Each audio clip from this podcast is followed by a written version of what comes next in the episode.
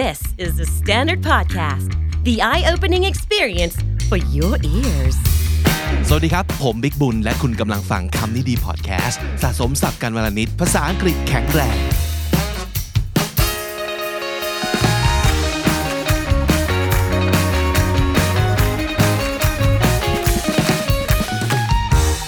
คุณผู้ฟังคุณผู้ชมครับถ้าเกิดย้อนกลับไปที่เอพิโซด950นะครับวัดศัพท์ร้อยคำโคตรง่ายไปโคตรยากโอ้โหขายดิบขายดีแล้วก็เป็นไอเดียของการทดสอบตัวเองด้วยว่าจากการไล่ศัพท์ง่ายๆขึ้นไปถึงศัพท์ที่ยากสุดๆ100คำเนี่ยเราจะไปตายที่คำที่เท่าไหร่นะครับหลายๆคนจะได้เป็นพื้นไอเดียว่าโอ้เลเวลคำศัพท์ของเราเนี่ยมันอยู่ที่ประมาณนี้หรือบางคนอาจจะพบว่าเฮ้ยศัพท์บางตัวในเลเวลง่ายๆทำไมนึกไม่ออกแต่กลับไปนึกศัพท์ยากๆออกอันนี้แปลว่าอะไรก็จะได้เป็นการเช็คศัพท์ที่เรามีอยู่ในคลังของเรานะครับว่าสภาพมันเป็นยังไงอยู่สะสมอะไรเอาไว้มากน้อยแค่ไหนแล้วศัพท์ที่เราสะสมไว้เนี่ยมันดึงออกมาใช้ได้ตามใจต้องการหรือเปล่าด้วยความเร็วที่เราต้องการไหมนะครับวันนี้ทำคล้ายๆกันแต่ว่าจะเป็นเรื่องของการทายศัพท์ทั้งหมด50คำนะครับไล่จากง่ายๆไปยากๆเช่นเดียวกันแต่ว่าจะเป็นแค่50คำเท่านั้นแล้วก็ทั้งหมดนี้จะเป็นคำศัพท์3พยางค์ทั้งหมดเลยแต่ทุกคนจะได้เห็นว่าศัพท์3พยางค์เนี่ยมันมีตั้งแต่แบบง่ายมากๆไปจนถึงอีอย่างวะก็มีนะครับศัพท์ง่ายๆเนี่ยในที่นี้คำจำกัดความประมาณไหนก็คือ1เป็นศัพท์ที่เราคุ้นเคยดีไม่ดีเป็นคำทับศัพท์ที่ภาษาไทยก็ยืมมาใช้จนคุ้นเคยไปแล้วนะครับจนบางทีนึกไม่ออกว่าภาษาไทยคืออะไรวะด้วยนะครับก็คือเราใช้ศัพท์ภาษาอังกฤษไปแล้วเป็นภาษาไทยไปเลย2เป็นศัพท์ที่สะกดไม่ยากหรือมีหน้าตาอย่างนี้ก็ออกเสียงอย่างนี้ไม่มีอะไรทริกกี้หรืออีกอันหนึ่งก็คือจะเป็นคำศัพท์ที่ความหมายตรงไปตรงมาไม่มีแบบเอ๊ะคำนี้มันอาจจะแปลว่าอย่างนี้หรือเปล่าหรือเอ๊ะมันอาจจะอยากใช้คำนั้นก็ได้ไม่มีความสับสนและความลำใยเหล่านี้นะครับเพราะฉะนั้นเราไล่กันไปตั้งแต่คำง่ายไปจนถึงคำยากไปด้วยกันทั้ง50คำนะครับพร้อมแล้วคำที่1คำที่เราคิดว่ามันง่ายมากๆเลยเป็นดอกไม้ชนิดหนึ่งครับดอกทานตะวันsunflower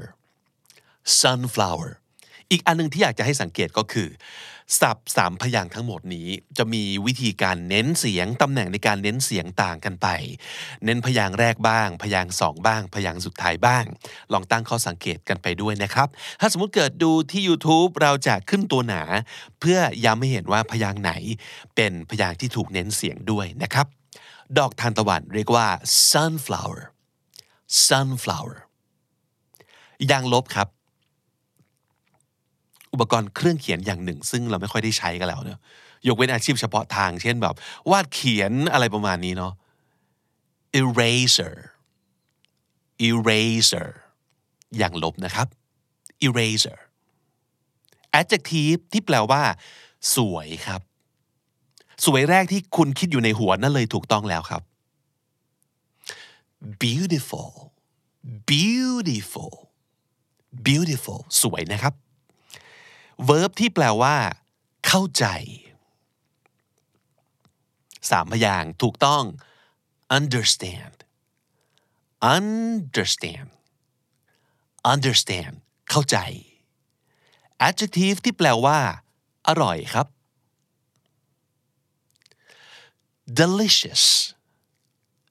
delicious อร่อยนะครับ adjective เช่นเดียวกันที่แปลว่าอันตรายคือ dangerous ต่อไปเป็นคำนามครับภูเขาไฟภูเขาจะง่ายไปนิดนึงใส่ไฟไปนิดนึงครับขึ้นต้นด้วยตัว V ครับนึกออกไหมครับ volcano เช่น active volcanoes ภูเขาไฟที่ยังปะทุอยู่นะครับ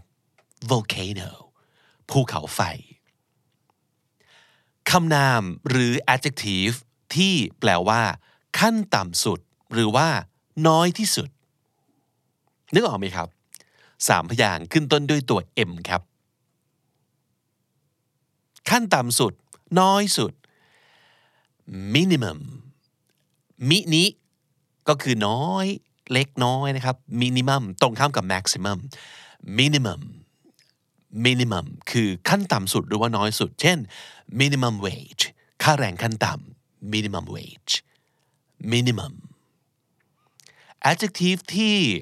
หลายๆคนเป็นนิยามตัวเองก็เป็นคนอย่างนี้ก็คือเจออะไรเศร้านิดหนึ่งน้ำตาก็รื้นขึ้นมา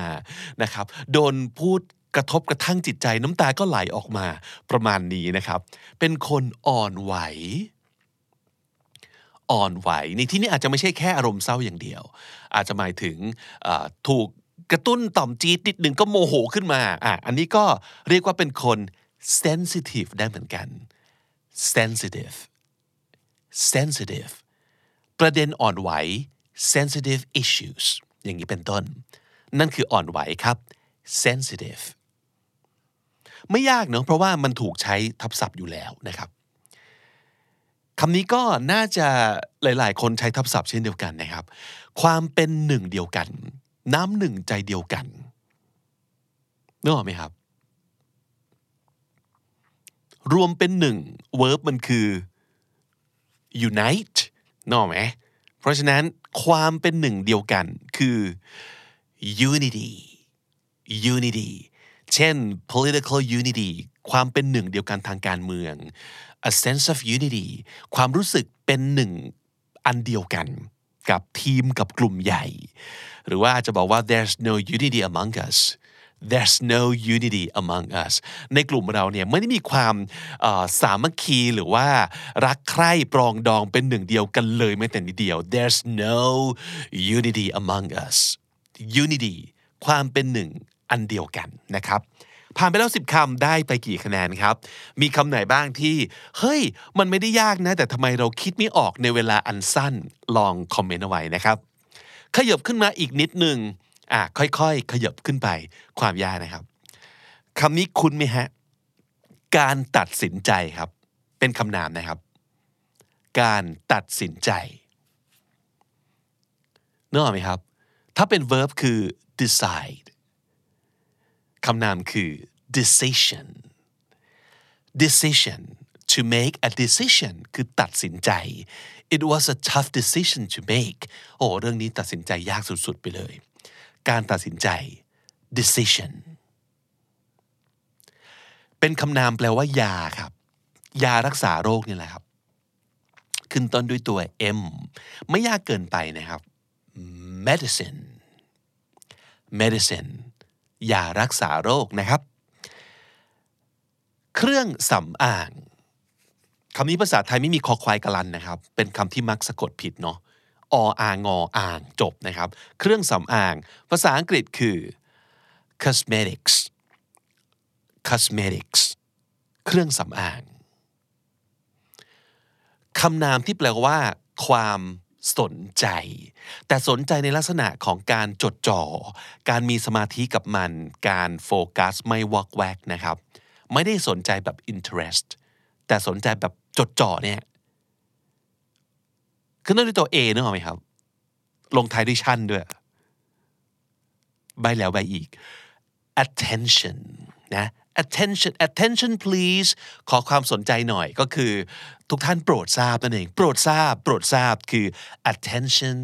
attention please ความจดจ่อสนใจ attention เป็นคำนามก็ได้ adjective ก็ได้ที่แปลว่าผู้ช่วยครับอยู่เฉยๆก็แปลว่าผู้ช่วยเป็นคำนาม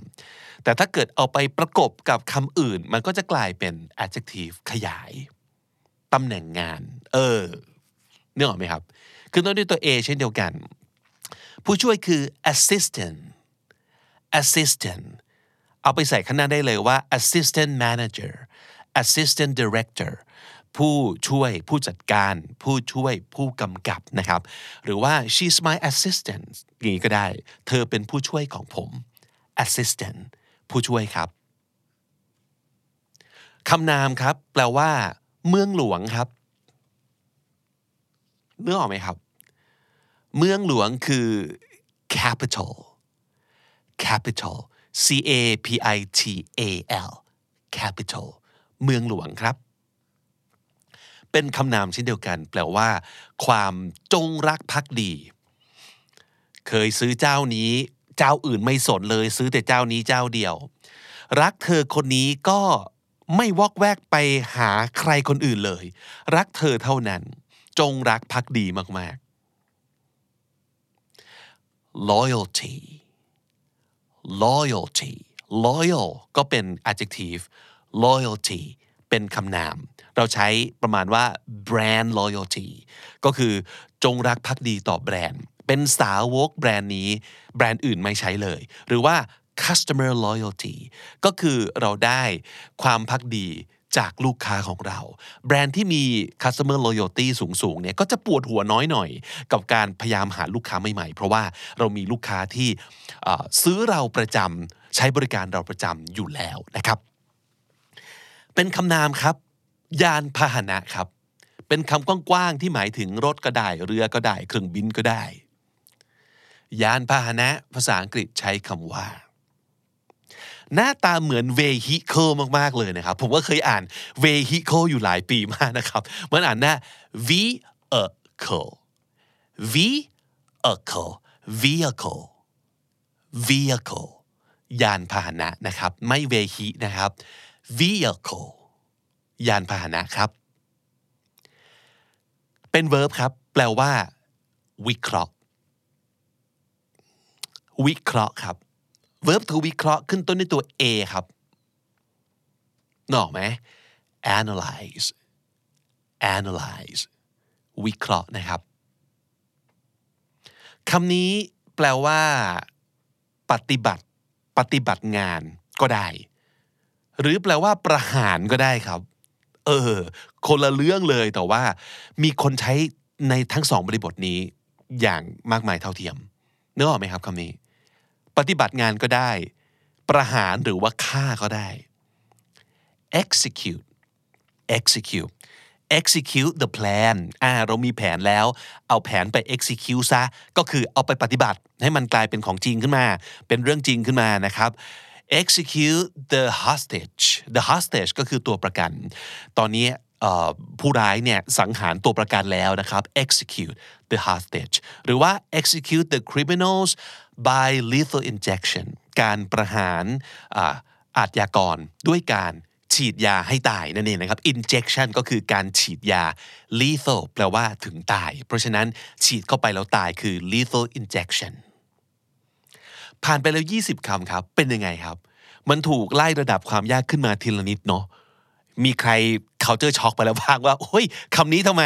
มันไม่เคยได้ยินไม่เคยเห็นมาก่อนเลยมีไหมลองคอมเมนต์เอาไว้หน่อยนะครับหรือว่าคำไหนที่น่าเจ็บใจจังรู้จักแต่วันนึกไม่ออกพอเฉลยปั๊บร้องอ๋อมีคำไหนบ้างลองจดเอาไว้เป็นคำศัพท์ส่วนตัวของเราเหมือนเป็นการจดศัพท์เนี่ยบางทีมันเหมือนเป็นการสัญญากับตัวเองว่าฉันจะไม่ลืมคำนี้อีกผมเคยใช้วิธีนี้กับสมัยที่เรายังเปิด Dictionary ที่เป็นกระดาษอยู่ผมจะขีดแล้วก็วงทุกครั้งหรือว่าติ๊กทุกครั้งเลยกับคำศัพท์ที่ผมเคยเปิดเจอไปแล้วเพราะฉะนั้นเมื่อไหร่ก็ตามที่ผมเปิดเจอศัพท์ที่ผมติ๊กไว้แล้วอ่ะเราจะรู้สึกเจ็บใจนิดนึงว่าเฮ้ยคำนี้มันเคยเปิดแล้วนี่หว่าทำไมลืมผมว่าวิธีการจดศัพท์มีผลทางจิตวิทยาคล้ายๆกันลองใช้วิธีนี้ดูนะครับคำที่ทำให้คุณพ่ายแพ้เสียท่านึกไม่ออกเสียคะแนนเหล่านี้เนี่ยจดแยกไว้เลยคำต่อไปคำที่21ครับเป็น adjective แปลว่าที่เอาไปทำได้จริงไม่ใช่แบบเรื่องของการแบบเพ้อฝันนะแต่มันเอาไปทำได้จริงๆนะนึกถึง adjective ตัวนี้ออกไหมครับขึ้นต้นด้วยตัว P และแน่นอนมี3พยางค์ practical เป็นคนที่ practical มากๆนี่คือยังไงก็คือเป็นคนที่คิดทำลงมืออะไรกับสิ่งที่มันปฏิบัติได้จริงไม่เพ้อฝันนะครับไม่โม้คือคิดทำในสิ่งที่เอาไปทำได้จริงเช่น practical advice ก็คือเป็นคำแนะนำที่เอาไปทำได้จริงนะหรือว่า practical policy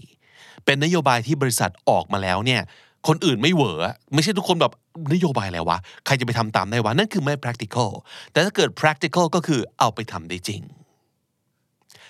adverb บ้างแน่นอนลงท้ายด้วยลี่ถูกไหมครับ adverb ที่แปลว่าบ่อยๆครับบ่อยๆมันอาจจะมีหลายคำเนาะแต่นึกถึง3พยางค์ที่ลงท้ายด้วยลี่ออกไหมครับ frequently frequent ก็แปลว่าบ่อย frequency ความถี่ก็คือความบ่อยใช่ไหมครับ frequency คือความถี่ frequently ก็แปลว่าอย่างบ่อยๆเลยเช่น we see our grandparents frequently ผมเนี่ยพวกเราเนี่ยไปเจอคุณปู่คุณย่าคุณตาคุณยายบ่อยๆไม่ปล่อยให้ผู้เฒ่าผู้แก่เหงาเลยนั่นคือ we see our grandparents frequently หรือหลายๆคนอาจจะเคยเห็นคำว่า FAQ คุ้นกับอักษรย่อนี้ไหม FAQ มาจากคำว่าอะไรครับนึกออกไหมครับ frequently asked questions คำถามที่ถูกถามอย่างบ่อยเลยนะครับ frequently asked questions คำถามที่ถูกถามบ่อย FAQ ต่อไปเป็นคำนามแปลว่า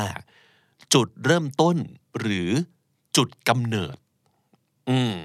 จุดเริ่มต้นหลายๆคนอาจจะนึกถึงแบบสตาร์ทอะไรอย่างเงี้ยเนาะ3พยางค์ครับ3พยางค์แต่มันหมายถึงจุดกำเนิดมากกว่านึกออกไหมขึ้นต้นด้วยตัว O จุดกำเนิดคือ origin เป็นคนละคำกับเห็ด orange นะครับหลายๆคนสลับกันตลอดเวลาซึ่งเห็ด origin คือเห็ดอะไรไม่มีนะเขาเรียกว่าเห็ด orange นะทุกคนอันนี้คือ origin แปลว่าจุดกำเนิดจุดเริ่มต้นที่มาเช่น the origin of the universe จุดกำเนิดของจักรวาลมันคือตรงไหนกันแน่ the origin of the universe หรือว่าในบริบทที่เล็กกว่านั้น the origin of the problems ปัญหานี้มันมีรากเหง้ามาจากไหนวะเนี่ยมันมาจากจุดไหนเนี่ย origin จุดกำเนิดนะครับคำนามแปลว่าการลงทุนนึกออกไหมไม่ยากมากนะครับการลงทุนคือ investment เช่น long term investment การลงทุนระยะยาว real estate investments การลงทุนในที่ดินหรือว่าอสังหาริมทรัพย์นะครับ investment การลงทุนเป็นคำนามหมายถึงแรงโน้มถ่วงครับสิ่งที่ทำให้เราไม่ลอยออกไปจากพื้นโลกนี่แหละแรงโน้มถ่วงคือ gravity the laws of gravity กฎของแรงโน้มถ่วงอย่างนี้เป็นต้นนะครับ gravity แรงโน้มถ่วงครับเป็น verb ครับคำกริยานี้คือทำให้ชัดเจนกระจ่างขึ้นทำให้ชัดเจนกระจ่างขึ้นเช่นอะไรก็ตามที่มันเป็นทฤษฎียากๆหรือว่าคำพูดที่อาจจะก่อให้เกิดความงุนงงสับสนไหนลองพูดอีกทีแล้วทำให้มันชัดเจนขึ้นสิคือจื้อ clarify please clarify แปลว่า to make clear clarify คือจื้อ clarify please อธิบายอีกทีให้มันชัดขึ้นได้ไหม Let me clarify what I mean Let me clarify what I mean เดี๋ยวขอผมอธิบายให้มันชัดเจนขึ้นนะครับว่าที่ผมพูดไปนี่ผมหมายถึงยังไง clarify ทำให้ชัดเจนกระจ่างขึ้นเป็น verb เช่นเดียวกันครับหมายถึงทำให้รู้แจ้งเห็นจริงอันนี้มันจะอีกเลเวลหนึ่งของ clarify ส่วนใหญ่คำนี้มันจะหมายถึง to give someone greater knowledge and understanding about a subject or a situation หรือหมายถึง to remove confusion ขจัดความงุนงงสับสนออกไปให้คนมีความรู้ความเข้าใจที่ยิ่งใหญ่ขึ้นในเรื่องอะไรสักอย่างหนึ่งหรือบางทีเป็นคำแปลของคำว่าตรัสรู้ครับนึกออกไหมครับเป็น verb คือ enlighten light ก็แปลว่าอะไรครับสว่างกระจ่างแจ้งenlighten ทำให้กระจ่างทำให้สว่าง If you're so smart enlighten us please If you're so smart ถ้าฉลาดนะแล้วก็ enlighten us please อันนี้เป็นคำพูดที่ใช้ประชดได้นะครับถ้าสมมุติเกิดฉลาดนักแล้วก็ไหนลองทำให้พวกเราเนี่ยหายโง่หน่อยสิช่วยส่องแสงแห่งปัญญามาที่เราหน่อยสิประมาณนั้นนะครับ enlighten ทำให้รู้แจ้งเห็นจริง เป็น adjective ครับแปลว่าตลกหรือชวนให้ขำมันเป็นคำหรูขึ้นมานิดนึงของคำว่า funny หรือว่า something that make you laugh นั่นเองตลกหรือเปี่ยมอารมณ์ขันประมาณนั้นพอมีคำว่าอารมณ์ขันหลายๆคนพอนึกออกอารมณ์ขันภาษาอังกฤษเป็นคำนามคือ humor ทำให้เป็น adjective สิครับ humorous ก็คือขำขัน a humorous book เป็นหนังสือเล่มนี้นี่ขำขันมากเลย humorous remark ก็คือข้อคิดเห็นข้อสังเกตนะครับ humorous remark ก็เป็นการพูดแบบขำๆออกมานั่นคือตลกหรือชวนให้ขำแฟนซีนิดนึง humorous เป็นคำนามแปลว่าการลงโทษครับการลงโทษสามพยางค์ขึ้นต้นด้วยตัว P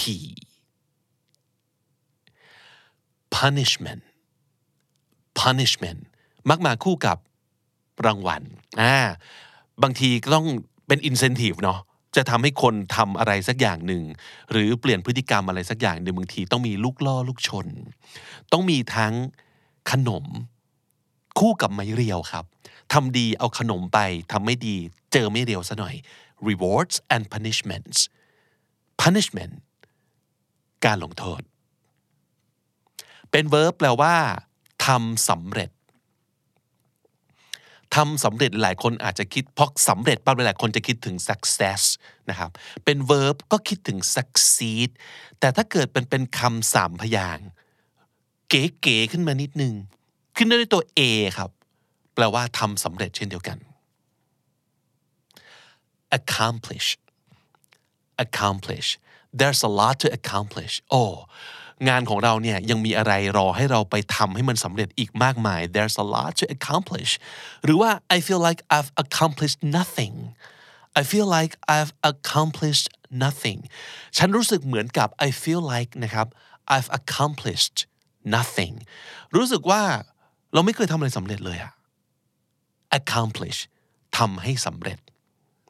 และนั่นคือ30คำผ่านไปเป็นยังไงครับมีใครที่30เต็มบ้างไหม30คำแรกไม่ผิดเลยมีไหมแสดงตัวหน่อยถ้าสมมุติเกิดมีคำที่ชวนให้เจ็บใจเหมือนเดิมครับลองเม้นลงมาหน่อยสิว่าคำอะไรที่น่าเจ็บใจจังเลยที่รู้จักแต่นึกไม่ทันคำที่31ครับขยบยากขึ้นอีกนิดนึงใครคุ้นเคยกับสิ่งนี้บ้างสารหล่อลื่นเอาไว้ใช้ตอนไหนนะหรือว่าใช้กับอะไรนะเครื่องจักรเครื่องยนต์ก็ได้ใช้กับคนก็ได้นะครับสารหล่อลื่นสามพยางค์ lubricant บางทีใช้ย่อๆว่า lube lube lubricant คือคำเต็มๆเช่น water based lubricant เป็นสารหล่อลื่นที่ base เป็นน้ำคือไม่มีน้ำมันนะครับหรือว่าอาจจะใช้เป็นโวหารสักนิดนึงหรือว่าเป็นคำคมเช่น sweat is the lubricant of success นะก็คือหยาดเหงื่อนั้นเป็นสารหล่อลื่นให้กับความสำเร็จแปลว่าอะไร sweat ในที่นี้ก็คือ hard work ถ้าเกิดคุณพยายามคุณตั้งใจคุณยอมเหน็ดเหนื่อยกับมันมันจะนำไปสู่ความสำเร็จได้อย่างลื่นไหลเลยทีเดียวหรือว่า I think humor is a great lubricant for life Humor เมื่อกี้นี้เรารู้จัก humorous ไปแล้วนะครับอารมณ์ขันเนี่ยมันเป็นอะไรครับมันเป็นสารหล่อลื่นชั้นหนึ่งเลยของชีวิตรู้สึกอย่างนั้นเหมือนกันไหมคำต่อไปเป็นคำนามแปลว่าการหมกมุ่นหรือความหมกมุ่นก็ได้หรือบางสิ่งบางอย่างที่คุณหมกมุ่นอยู่กับมัน verb to หมกมุ่นคือobsess หลายครั้งเนี่ยได้ยินคนใช้คำนี้โดยเฉพาะคนเจนใหม่ๆเนี่ยใช้คำนี้แทนคำว่า like หรือ love ไปแล้วคือ I'm obsessed with something ว่าไปเนาะ obsess ก็คือความหมกมุ่นความหลงไหลอย่างยิ่ง obsession เป็นคำนามเติมชั้นลงไปนั่นเองคำนี้ก็แปลว่า something or someone that you think about all the time ไม่เคยแบบหยุดคิดถึงเรื่องนี้ได้เลยก็คือหมกมุ่นเนาะ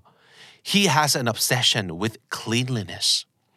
Cleanliness ก็คือความสะอาดอันนี้ก็คือเป็นคนบอกว่าบ้าความสะอาดมากกู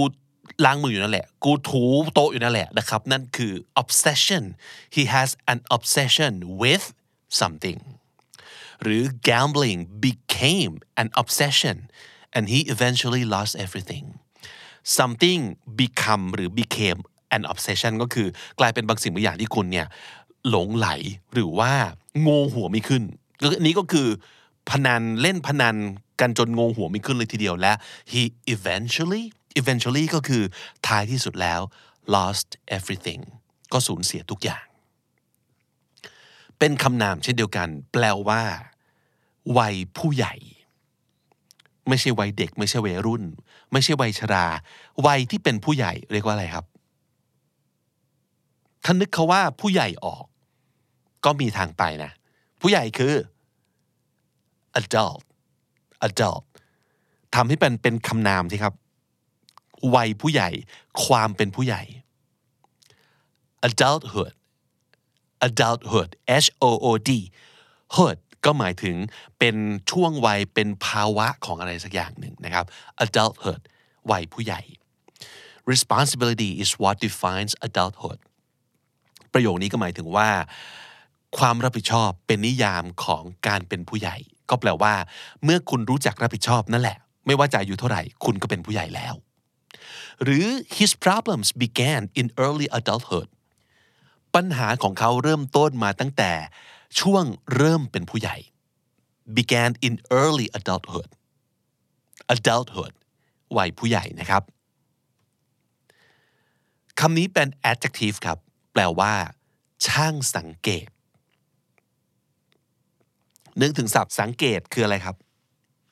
observe ใช่ไหม observe ทำให้เป็น adjective สิครับ observant เติม ant ลงไปท้ายคำ observant แปลว่าช่างสังเกตเราอาจจะเคยเห็นเขาใช้คำว่า someone has an observant eye มีตาที่ช่างสังเกตแปลว่าอะไรครับก็แปลว่าเป็นคนที่หูตาเป็นสับปะรดเลยทีเดียวอะไรที่รู้สึกว่าต้องสังเกตมันเนี่ยไม่มีหลุดเลยจากสายตาเขามี an observant eye หรืออาจจะใช้เป็นสำนวนว่า keep an observant eye on something หรือ on someone ก็คือจับตามองไม่ให้หลุดในรายละเอียดอะไรสักนิดเดียวก็ไม่ยอมนะครับหรือเราอาจจะใช้ในประโยคว่า spies are trained to be observantคนที่เป็นสายลับเนี่ยจะถูกฝึกให้เป็นคนช่างสังเกตมากๆ observant ช่างสังเกตคำนี้เป็นคำกริยาครับเป็น verb แปลว่าจับใครสักคนไปขังคุกหรือว่าจองจำเขาคุกก่อนนึกถึงศัพท์คุกออกไหมครับคุกคืออะไรครับprison ทำ prison ให้กลายเป็น verb สิครับ prisonize ไม่มีนะครับไม่ใช่ imprison คือจับใครสักคนไปขังคุกครับเช่น the government imprison all opposition leaders นะก็คือรัฐบาลจับ opposition leaders ก็คือผู้นำฝ่ายตรงข้ามทั้งหมดเลยจับไปขังimprison someone แต่หลายๆครั้งจะเห็นว่าคำนี้ถูกใช้เป็น passive ก็คือ verb to be บวกกับ verb เติม ed ก็คือ is am are was were imprisoned เช่น the suspects were imprisoned without trial the suspects were imprisoned without trial ก็คือโดยไม่มีการไต่สวนสืบคดีใดๆจับได้ปุ๊บก็เอาใส่ขังคุกปั๊บนั่นคือความหมายของ imprisoned without trial ผู้ต้องสงสัยถูกจับขังโดยที่ไม่มีการสืบสวนใดๆหรืออาจจะใช้เป็นความหมายในเชิง figuratively ได้นะก็คือความหมายเชิงเปรียบเปรยเช่น imprisoned by her own fears She never left the house. Imprisoned by her own fears. ถูกจองจำไว้ด้วยความกลัวของตัวเธอเองดังนั้นเธอก็เลยไม่เคยกล้าออกจากบ้านเลยก็คือกลัวจนขังตัวเองไว้ที่บ้านนั่นเองนะครับแต่ว่าเขียนหรือว่าใช้สำนวนให้มันดูมีความกวีขึ้นมานิดหนึ่ง imprison แปลว่าจับขังคุกครับเป็นคำกริยาเช่นเดียวกันแปลว่าทอดทิ้งใครสักคนก็ได้ทอดทิ้งสิ่งบางอย่างก็ได้คำนี้ขึ้นต้นด้วยตัว A ครับ abandon แปลว่าทอดทิ้งเช่น we had to abandon the idea and start over เฮ้ยเราต้องทิ้งไอเดียนี้ไปแล้วเริ่มใหม่ว่ามันไม่เวิร์ก we had to abandon the idea and start over หรือ I feel abandoned เติม ed นะครับกลายเป็น adjective ขึ้นมาเลยก็คือฉันรู้สึกเหมือนถูกทอดทิ้ง I feel abandoned ไม่รู้ว่าถูกทอดทิ้งจริงหรือเปล่าแต่นี่คือสิ่งที่รู้สึก I feel abandoned ทอดทิ้งครับฆ่าเชื้อเชื้อที่ว่านี้ก็คือเชื้อโรคนี่แหละการฆ่าเชื้อโรคเช่นอะไรบ้างเช่นการที่ต้องใช้เจลล้างมือในการบอกว่าล้างมือทุกครั้งหรือว่าการที่ไปใช้ห้องน้ำสาธารณะแล้วก็ต้องมีการแบบขัดถูด้วยน้ำยาฆ่าเชื้อโรครอบๆขอบโถอย่างนี้เป็นต้นหรือฆ่าเชื้อแบบฆ่าเชื้อบนบาดแผลก็ได้นะนึกออกไหมครับ disinfect infection ก็คือการติดเชื้อ disinfect การเติม dis เข้าไปข้างหน้าก็คือไม่นะครับไม่ติดเชื้อ disinfect ก็คือฆ่าเชื้อเช่น disinfect the wound ก็แปลว่าบาดแผลหรือว่า disinfect the toilet seat นะครับที่นั่งโถชักโครกต่างๆเนี่ยก็ต้องแบบทำความสะอาดฆ่าเชื้อซะก่อนฆ่าเชื้อครับ disinfect เป็น adjective ที่แปลว่าต้องพึ่งพาแปลว่าอะไรแปลว่าอยู่คนเดียวไม่ได้ไม่สามารถอยู่ได้ด้วยตนเองลองนึกถึงคำที่อาจจะคุ้นเคยมากกว่าคนที่สามารถยืนหยัดอยู่ได้ด้วยตนเองแบบไม่พึ่งพาใครนึกถึงคำนั้นออกไหมครับ independent ใช่ไหม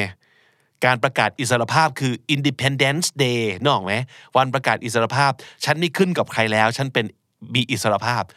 independent เพราะฉะนั้น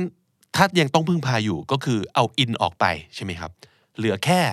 dependent เช่น his mother is completely dependent on him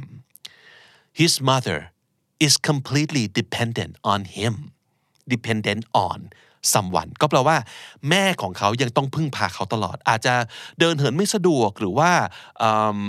ไม่มีรายได้ต้องเอาตังค์จากลูกต้องให้ลูกช่วยเหลือต้องให้ลูกอยู่ด้วยอันนี้คือแบบ completely dependent on someone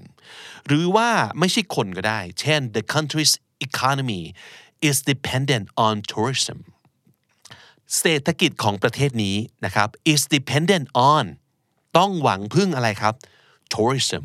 ก็แปลว่าไม่มีทรัพยากรอื่นใดไม่มีสินค้าส่งออกใดๆนอกจากภูมิประเทศที่สวยงามหาดที่สวยงามภูเขาที่สวยงามก็คือต้องหวังพึ่งให้คนมาเที่ยวรายได้อยู่กับเรื่องการท่องเที่ยวเท่านั้นเลยอย่างอื่นไม่มีก็คือ dependent on something เป็น verb ครับแปลว่าก่อตั้งหรือแปลว่าริเริ่มเช่นการก่อตั้งบริษัทการก่อตั้งแบรนด์หลายๆคนอาจจะคิดถึงคำว่า found แบบ founder เป็น founder ของบริษัทเป็น founder ของธุรกิจนี้ก็คือเป็นผู้ก่อตั้งใช่คล้ายๆกันแต่เป็นคำสามพยางค์และขึ้นต้นด้วยตัว e ครับน้องไหมครับ establish the brand was established in 1971 ถูกก่อตั้งขึ้นไอ้แบรนด์เนี้ยถูกก่อตั้งขึ้นในปี 1971 หรือในอีกบริบทหนึ่งในเรื่องของการแบบก่อตั้งขึ้นมาแล้วต้องยอมรับกันเช่น we should establish some ground rules as roommates เวลาไปอยู่ร่วมห้องกับใครเป็นเพื่อนร่วมห้องกับใครเราควรจะต้องตั้งกฎบางอย่างขึ้นมา ground rules ก็คือกฎพื้นฐานเป็นต้นว่าใครกินคนนั้นล้างนะอย่ามาขโมยของกินในตู้เย็นนะเหล่านี้นะครับจะอยู่ร่วมกับใครต้องมี ground rules การก่อตั้งแล้วก็ต้องยอมรับร่วมกันก็คือ establish some ground rules establish ก่อตั้งหรือว่าริเริ่มเป็นคำกริยาที่แปลว่ากระตุ้นครับกระตุ้นนึกออกไหมขึ้นต้นด้วยตัว S ครับแน่นอนว่า3พยางค์ stimulate stimulate S-T-I-M-U-L-A-T-E stimulate เช่น stimulate อะไรได้บ้าง the economy กระตุ้นเศรษฐกิจโดยการมีนโยบายอะไรต่างๆว่าไปกระตุ้นจินตนาการของเด็กๆก็ได้ stimulate children's imagination ก็ใช้ stimulate นี้หรือกระตุ้นยอดขายโดยการทำโปรโมชั่นทำอะไรต่างๆ stimulate sales ก็ได้เช่นเดียวกัน stimulate กระตุ้นศัพท์คำนี้เอาสองคำไปด้วยกันเลยดีไหมเพราะว่ามันเกี่ยวข้องและเกี่ยวเนื่องกันหลายๆคนโดยเฉพาะคุณผู้หญิงอาจจะคุ้นเคยนะครับการทำเล็บมือและการทำเล็บเท้านึกศัพท์ของสองคำนี้ออกไหมครับการทำเล็บมือก่อนหมดเลยครับทั้งตัดทั้งตะไบทั้งเพ้นเล็บต่างๆเขาเรียกว่า manicure manicure และถ้าเกิดเป็นเท้าล่ะครับเล็บเท้าเรียกว่า pedicure pedicure manicure pedicure เรียกเป็นศัพท์รวมๆกันว่า mani pedi เคยได้ยินไหม mani ก็มาจาก manicure pedi ก็มาจาก pedicure a mani pedi ก็แปลว่าแพ็กเกจทำเล็บมือและเล็บเท้าทั้งสองอย่างเลย a mani pedi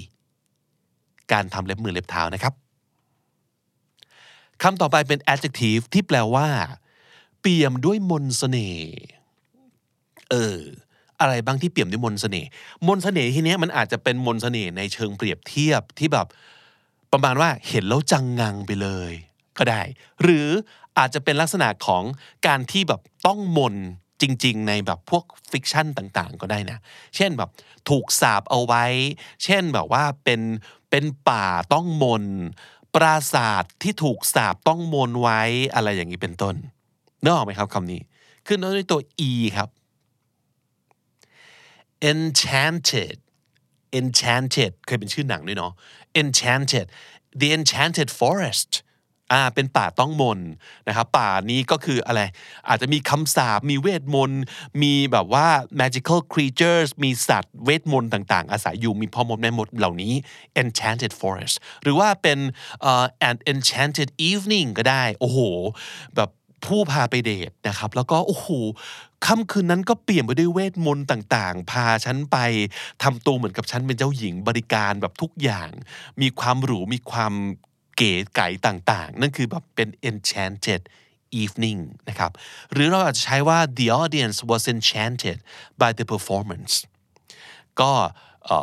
คุณผู้ชมเนี่ยถูกทำให้หลงมนต์เสน่ห์ของการแสดง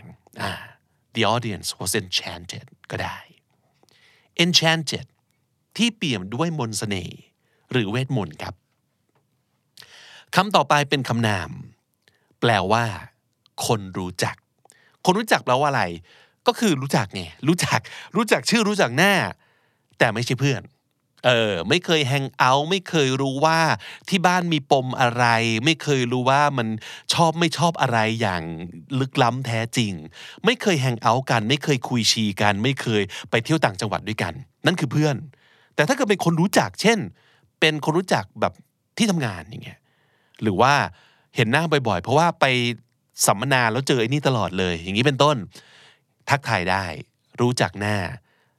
แต่ไม่รู้จักลึกซึ้งศัพท์คำนี้คือ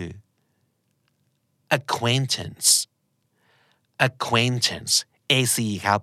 Q U A I N แล้วก็ T A N C E acquaintance คนรู้จักเช่น a business acquaintance อันนี้ก็คือเพื่อนที่ทำงานไม่ได้สนิทด้วยแต่รู้ว่าทำธุรกิจด้วยกันติดต่อทำกิจการบางอย่างด้วยกันอะไรอย่างนี้เป็น business acquaintance หรืออาจจะมีหลายๆคนเคยได้ยินประโยคนี้ it's a pleasure to make your acquaintance แต่หมายเหตุว่าประโยคนี้ แปลออกก็พอแต่อย่าพูดนะครับเพราะว่ามันโอแฟชั่นมากๆค่อนข้างจะเก่าค่อนข้างจะโบราณนิดนึงแต่ว่าถามว่ายังมีคนพูดอยู่ไหมก็อาจจะมีในบางบริบทหรือตั้งใจจะพูดเป็นมุกให้มันดูแบบว่าแก่ๆนิดนึงหรือว่าดูเก่าๆโบๆนิดนึงนะครับ It's a pleasure to make your acquaintance แปลว่าอะไรครับ It's nice to meet you นั่นเองยินดีที่ได้รู้จัก to make someone's acquaintance acquaintance คนรู้จักคำนามแปลว่าอนุภาคครับอนุภาคคืออะไรก่อนก็คืออะไรที่มันปะติ๋วจิ๋วแทบมองไม่เห็นเลยฝุ่นผงมากๆมีความ PM 2.5 มากๆฝุ่นผงเนี่ยอนุภาคใช้คำว่า particle part นั่นเองแล้วก็ eco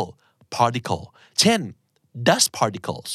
smoke particles ก็เป็นอนุภาคฝุ่นละอองเล็กๆนะครับ atomic particles นะครับเป็นอนุภาคปรมาณู radioactive particles เป็นอนุภาคกัมมันตภาพรังสี particle คืออนุภาคครับคำนามคำนี้แปลว่าผู้บุกเบิกครับบุกเบิกแปลว่าอะไรก็คือทำเป็นคนแรกเข้าไปในที่นี้เป็นคนแรกเหยียบน่านน้ำนี้เข้าไปเป็นคนแรกเริ่มธุรกิจนี้เป็นคนแรกนึกออกไหมครับขึ้นต้นด้วยตัว P ผู้บุกเบิกคือ pioneer เป็น pioneer นะครับเราก็จะใช้คำว่าเป็น a pioneer หรือว่า the pioneer of something หรือว่า in something ได้ทั้งคู่นะครับ pioneer ผู้บุกเบิกเป็นคำนามครับเป็น noun แปลว่าการเน้นแบบเน้นย้ำเน้นความสำคัญก็ได้หรือเน้นน้ำหนักก็ใช้คำนี้ได้เราใช้คำว่า emphasis emphasize เป็น verb emphasis เป็นคำนามแปลว่าการเน้นเขาใช้เป็นสำนวนว่า put emphasis on something หรือว่า put emphasis on doing something นะครับเช่น the company puts great emphasis on innovation แปลว่าบริษัทนี้ให้ความสำคัญอย่างยิ่งกับเรื่องนวัตกรรม He repeated the question with emphasis เขาถามคำถามอีกครั้งหนึ่งโดยเน้นย้ำก็แปลว่าไอ้ที่ถามไปเมื่อกี้อาจจะยังตอบไม่ตรงคำถามหรือว่าถามไปแล้วไม่ตอบนะครับก็เลยถามอีกครั้งโดยเน้นย้ำ He repeated the question with emphasisหรือ you have to put emphasis on the second syllable อันนี้ก็การออกเสียงเกี่ยวกับเรื่องภาษานั่นเองก็ you have to put emphasis ก็คือ stress นั่นเองต้องเน้นที่ the second syllable พยางค์ที่สองนะการเน้นครับเน้นน้ำหนักเน้นความสำคัญคือ emphasis คำนี้เป็นคำนามแปลว่าการบีบบังคับครับการบีบบังคับแปลว่า to force someone แต่เป็นคำนามหลายๆคนคุ้นเคยไหมกับ verb ตัวนี้ coerce coerce coerce แปลว่า force แปลว่าบังคับเพราะฉะนั้นคำนามคือถ่ายสิครับเติมชั่นไป coercion เช่นShe claimed she had only acted under coercion. เธออ้างว่าที่เธอทำไปอย่างนั้นน่ะก็เพราะถูกบังคับ She claimed she had only acted under coercion. Under coercion คือภายใต้การถูกบังคับนั่นเอง Leadership should be by example, not coercion. ภาวะการเป็นผู้นำการจะนำใครเนี่ยมันควรจะนำเขาด้วยตัวอย่าง example แปลว่าทำให้ดูเป็นแบบอย่างนะเมื่อผู้นำทำแบบนี้เดี๋ยวผู้ตามเขาก็ทำตามเอง not coercion ไม่ใช่ไปไล่บังคับเขานะครับ coercion การบีบบังคับครับคำนี้เป็น verb ครับแปลว่าลดลงน้อยลงจริงๆคำที่มีความหมายประมาณนี้น่าจะมีหลายคำเลยทีเดียวนะครับ แต่คำนี้ขึ้นต้นด้วยตัว D dog ครับและมี3พยางค์คุ้นเคยกับคำนี้ไหมลดลงเช่นถึงเวลาจะผ่านไปนานแค่ไหนมิตรภาพของเราก็จะไม่ลดลงหรือว่าจืดจางลงไปเลยคือคำนี้ลดลงอย่างนี้หรือพออยู่กันไปนานๆแล้วเนี่ยความต้องการทางเพศของคู่รักก็จะค่อยๆน้อยลงไปเป็นธรรมชาติอะไรอย่างเงี้ยน้อยถอยลงแบบนั้นนึกออกไหมครับ diminish แปลว่าลดลงนะครับ time will not diminish our friendship หรือ later on in life the sex drive tends to diminish นั่นคือลดน้อยลง diminish คำสุดท้ายครับคุ้นเคยกับคำนี้ไหมหุ่นโชว์เสื้อผ้าครับถ้าเกิดใครไปวินโดว์ช้อปปิ้งไปตามห้างอะไรอย่างเงี้ยจะเห็นเนี่ยหุ่นโชว์ที่อยู่ในหน้าร้านเนี่ยเขาเรียกว่าอะไรครับเป็นคำถ้าเข้าใจไม่ผิดนะครับยืมมาจากภาษาฝรั่งเศสนะ mannequin ถ้าจำไม่ผิดภาษาฝรั่งเศสจะออกแบบประมาณว่าเหมือนมันเนอแกงประมาณนี้นะครับแต่ว่าถ้าเกิดเป็นในสำเนียงของภาษาอังกฤษที่เอามาแล้วเนี่ยนะยืมเข้ามาแล้วเนี่ยจะออกเสียงว่า mannequin m a n n e q u i n mannequin คือหุ่นโชว์เสื้อผ้าครับหมดแล้วนั่นคือทั้งหมด50คำผมอยากรู้มากเลยว่าแต่ละคนได้สักกี่คะแนนแล้วก็เช่นเคยครับอยากรู้มากๆว่ามีคำไหนบ้างที่คุณไม่เคยรู้จักมาก่อนเลยและมีคำไหนบ้างที่คุณรู้จักแต่ทำไมนึกไม่ออกก็ไม่รู้เหมือนกันนะครับลองคอมเมนต์เอาไว้หน่อยนะครับและถ้าคุณติดตามฟังคำนี้ดีพอดแคสต์มาตั้งแต่เอพิโซดแรกมาถึงวันนี้คุณจะได้สะสมศัพท์ไปแล้วทั้งหมดรวม 9,932 คำและสำนวนครับและนั่นก็คือคำนี้ดีประจำวันนี้ครับฝากติดตามรายการของเราได้ทาง Spotify Apple Podcast หรือทุกที่ที่คุณฟัง podcast ครับเจอคลิปของเราบน YouTube อย่าลืมเข้ามาพูดคุยกันในช่องคอมเมนต์กดไลค์กดแชร์ให้กับคนที่คุณคิดว่าน่าจะชอบเอพิโซดนี้เช่นเดียวกับคุณนะครับและถ้าเกิดอยากจะเป็นส่วนหนึ่งของ community ของเรากดปุ่ม join ได้เลยเพื่อเป็น KND members ถ้าสมมุติเกิดอยากสนับสนุนช่องกดปุ่ม thanks กันได้เลยนะครับขอบคุณทุกๆคนครับและสมมุติเกิดอยากเจอพวกเรานะครับทั้งทีมงานคำนี้ดีเลยนะครับแบบสดๆตัวเป็นๆร่วมสนุกกันนะครับเรามีไลฟ์กันทุกๆวันพุธตอน1 ทุ่มตรงด้วยนะครับแล้วก็แน่นอนสำหรับคนที่ชอบอะไรสั้นๆเพลินๆนะครับเน้นไปที่การทายศัพท์ร่วมสนุกกันนะครับติดตามคำนี้ดีที่เป็นช็อตคลิปได้ทางทั้ง IG แล้วก็ TikTok ครับผมบิ๊กบุญวันนี้ต้องไปก่อนแล้วครับอย่าลืมเข้ามาสะสมศัพท์กันทุกวันวันละนิดภาษาอังกฤษจะได้แข็งแรงสวัสดีครับ The Standard Podcast Eye-opening for your ears.